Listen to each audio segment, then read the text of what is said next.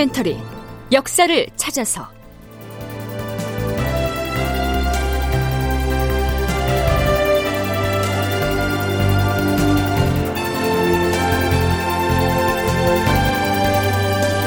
제 907편 충청도에서 다시 반역의 깃발이 오르고 극본 이상락 연출 최홍준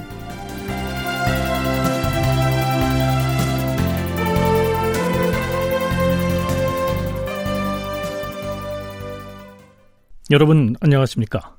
역사를 찾아서의 김석환입니다. 지난 시간에 제2차 당항포 해전의 이모저모를 살펴봤지요. 임진왜란이 발발한 때가 1592년이고 제2차 당항포 해전이 있었던 해는 2년 뒤인 1594년이었습니다. 그런데 이때로부터 3년여 동안 조선과 명나라 그리고 일본 사이에 강화 교섭을 두고 지루한 줄다리기가 벌어집니다. 하지만 결국 협상은 결렬되고 선조 30년인 1597년 정유년에 일본군은 대규모 군사를 이끌고 조선을 재차 침공합니다. 이것을 정유년에 다시 일어난 변란이라고 해서 정유재란이라고 부르지요. 여기에서 우리는 3년여에 걸친 지루한 화의 교섭 과정은 일단 생략을 하겠습니다. 하지만 정유 재란의 발발 시점으로 건너뛰기 전에 짚어봐야 할 사안이 있습니다.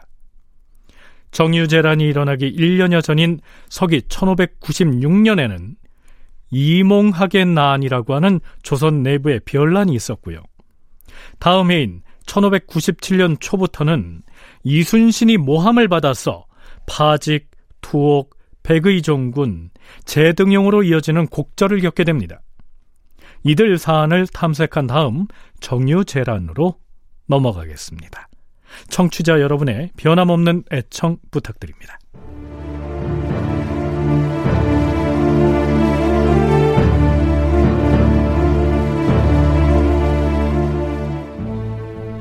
선조 27년에 충청도 천안 일대에서 반란을 일으켰던 송우진의 난에 대해서는 이미 그 전말을 짚어봤지요. 조정이나 임금에게 반기를 들었던 반란 혹은 반역 사건 말고도 그 시기는 전국 여러 곳에서 도적이 횡행했습니다. 조선시대의 사건들을 연대기 순으로 정리한 조야 첨제와 조선 중기학자 이성영이 조선 초기부터 중기까지의 역사를 편년체로 엮은 1월록의 기사들을 근거로 살펴보면 이렇습니다.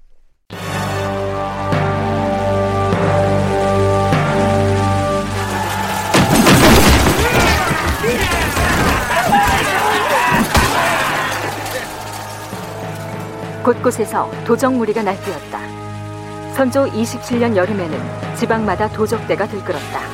특히 남원의 운봉 등지에서는 수천의 도적대가 바로하였다. 그들은 대낮에도 횡행하고 출몰하면서 도적질을 일삼으니 그 형세가 날로 성해져서 관에서도 능히 막지 못하였다. 들에는 밀과 부리가 익어 있었는데 밭을 지키던 사람들이 도적들에 의해 살해당하기도 하였다.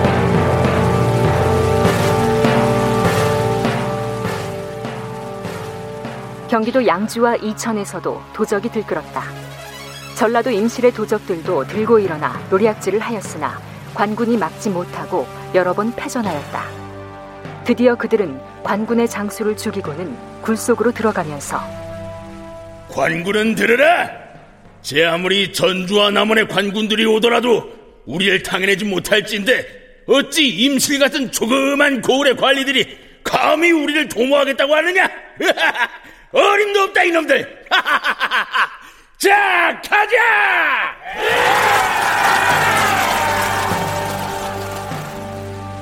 그러자 남원 등 일곱 고을의 관군은 서로 협력하여 회문산에 모여있는 도적을 포위한 다음 도적대가 굴에서 나오지 않고 있다! 산에다 불을 질러라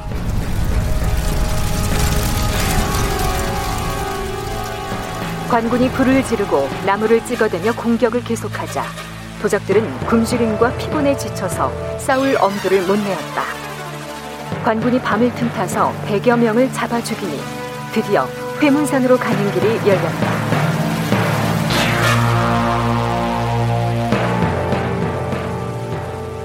경상도에서도 김희, 강대수 등이 도적들을 이끌고 일어났으나 관군이 토벌하여 모두 죽였다.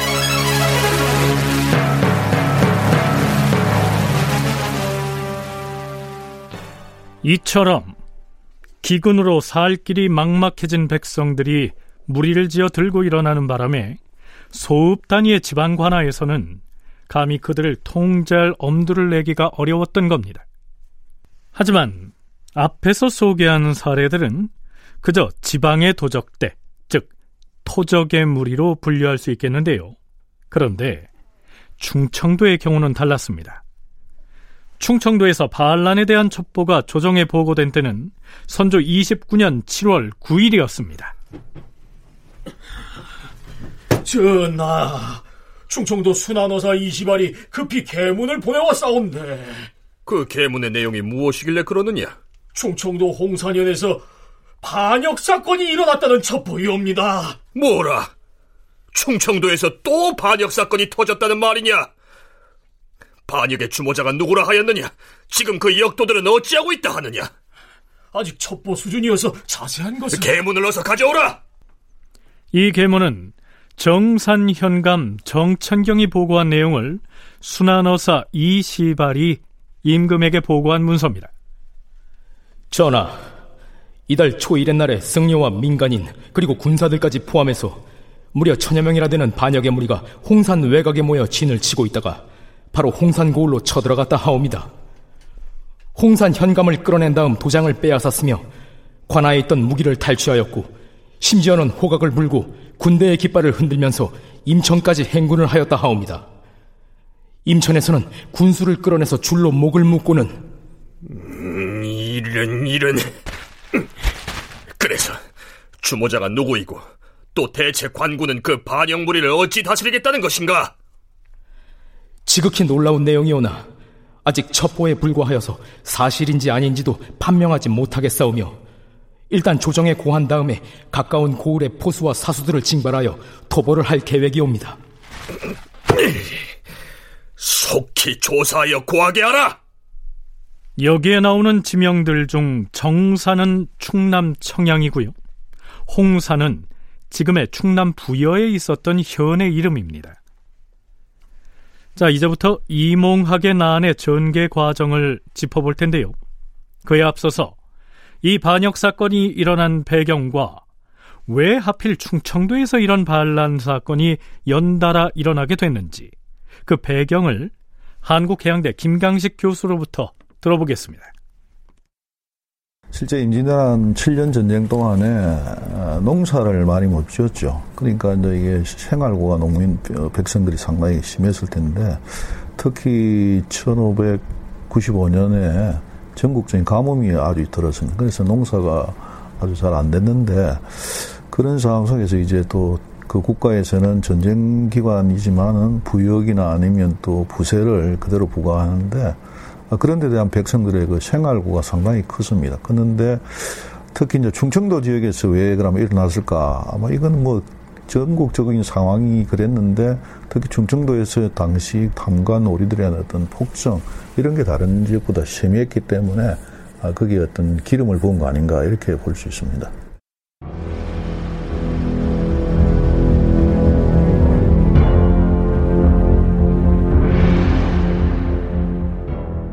그런데요.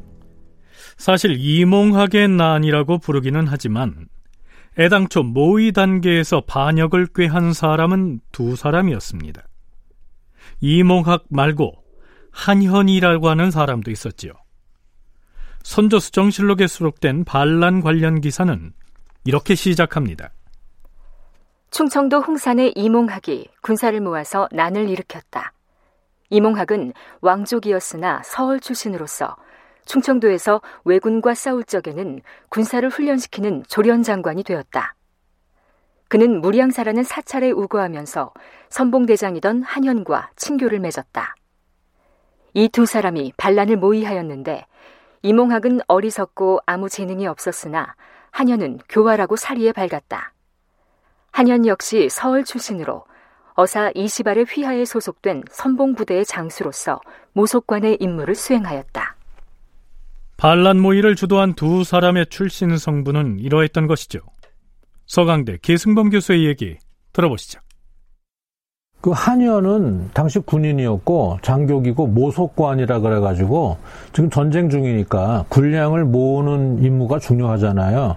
그러니까 식량을 모집하는 임무를 맡은 관리를 모속관이라고 하는데 그런 장교였고 이몽학도 서울 출신이라서 일반적인 문반 쪽으로는 출사가 불가능하기 때문에 외란 중에 군인이 돼가지고 장교였습니다. 근데 그 군대 상하 지휘 관계를 보면 이몽학보다 한현이 더 위죠. 한현이 어떤 인물이고 왜 거사를 하려고 했는지는 알 수가 없는데 한현이 모의 과정에서는 아무래도 상관이니까 좀 더 주도권을 잡았겠죠. 근데 실제로 어, 거사를 하고 행동에 옮기는 과정에서는 이몽학이 전면에 나서게 됩니다.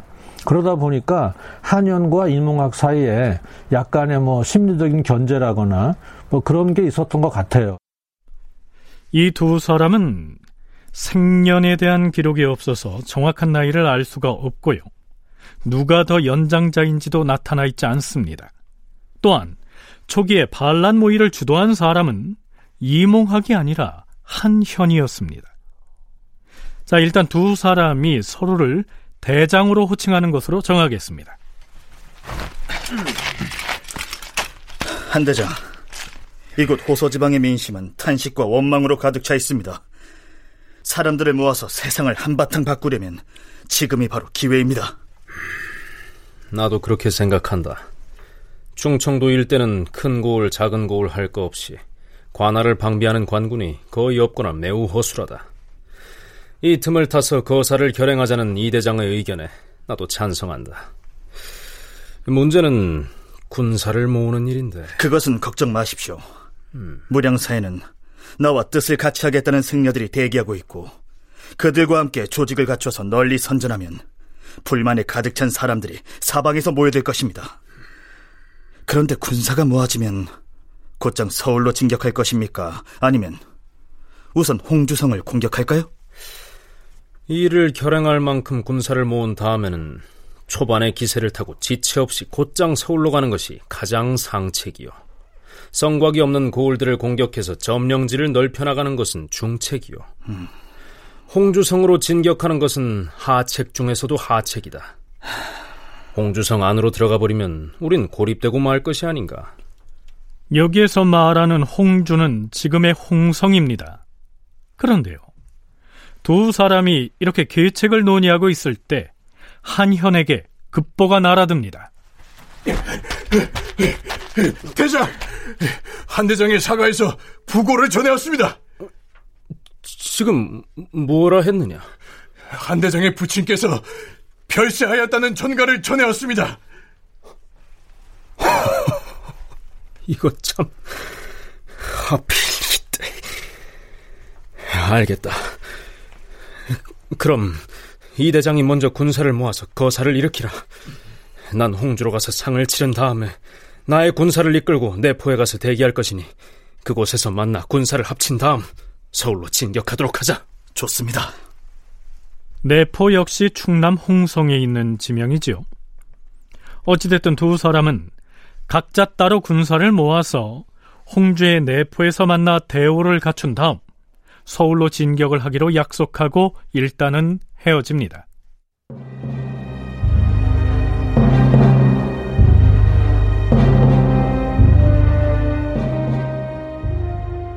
자, 그럼 이제부터 이몽학이 반란군을 모집하는 과정을 살펴볼까요? 이몽학이 반란군의 전진기지로 삼은 곳은 충남 부여에 있는 무량사라는 사찰의 동굴 속이었습니다. 이몽학은 무량사의 동굴 속으로 잠입하여 거기 둥지를 들고는 승려들을 규합하여 깃발과 무기를 만들었다. 대장, 지시한 대로 깃발을 모두 만들었는데 그 깃발의 천에다 글자를 새길 것이라 하지 않았습니까?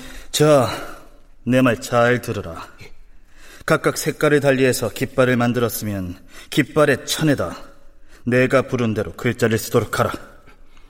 첫 번째 깃발에는 계유, 두 번째 깃발에는 갑술, 세 번째는 을해, 네 번째는 병자. 어, 아니, 금년은 병신년인데 어째서 20년, 30년이 지난 과거 연도의 간지를 깃발에 새기라고 하시는 겁니까?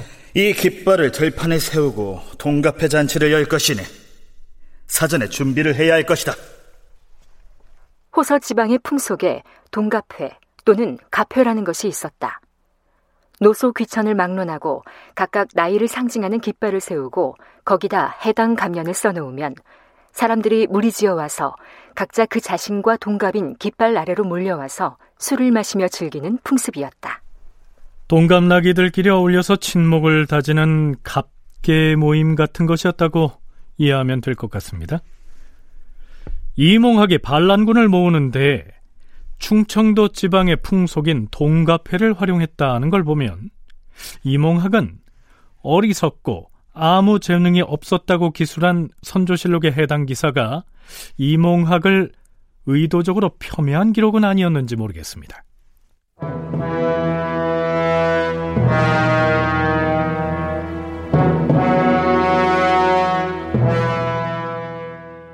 자, 드디어 이몽학이 사전에 규합한 승려들을 이끌고 무량사의 동굴에서 나와 마을 안으로 들어갑니다.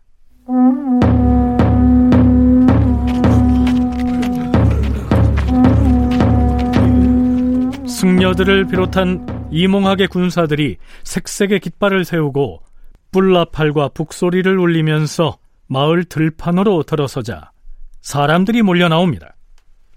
자, 모두 내 말을 들으시오. 지금부터 카페를 열 것이니 금년 나이가 스무 살인 사람은 저기 병자년이라고 쓴 깃발 아래 가서 모이시오. 가자고 가자고 그리고 스물한 살은 을해년 깃발, 스물두 살은 갑술년 깃발, 스물세 살은 개유년 깃발이 꽂힌 곳으로 가서 모이시오. 가자고. 자, 지금부터 우리 대장께서 여러분들께 기쁜 소식을 전할 테니 조용히 하고 잘 들으시오. 자, 모두 잘 들으라. 나는 이번에 홍주에 가 있는 한현 대장과 함께 의거를 도모한 이몽학이다. 이번에 일으킨 의거는 백성을 편안하게 하고 나라를 안정시키기 위한 일이다. 우린 새로운 세상을 만들어서 굶주림에 허덕이는 백성들을 구할 것이다. 만일 우리의 뜻을 거역하거나 방해하는 자가 있으면 그 자는 죽음을 면치 못할 것이며 내 명령에 순순히 따르는 자는 뒷날 큰 상을 받을 것이다. 자, 모두 나를 따라서 서울로 진격하는 대열에 함께하겠는가?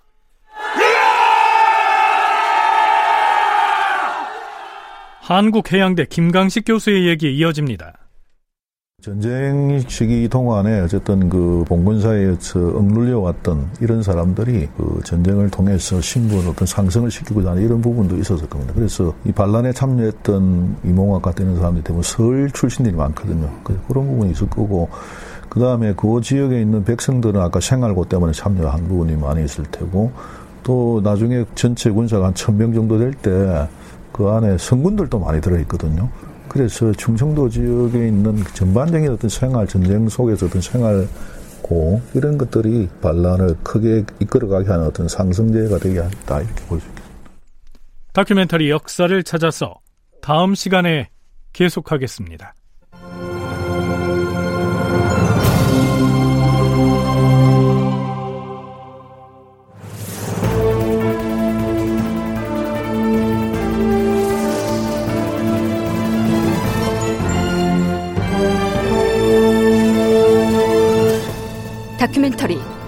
역사를 찾아서 제907편 충청도에서 다시 반역의 깃발이 오르고 이상락 극본 최웅준 연출로 보내드렸습니다.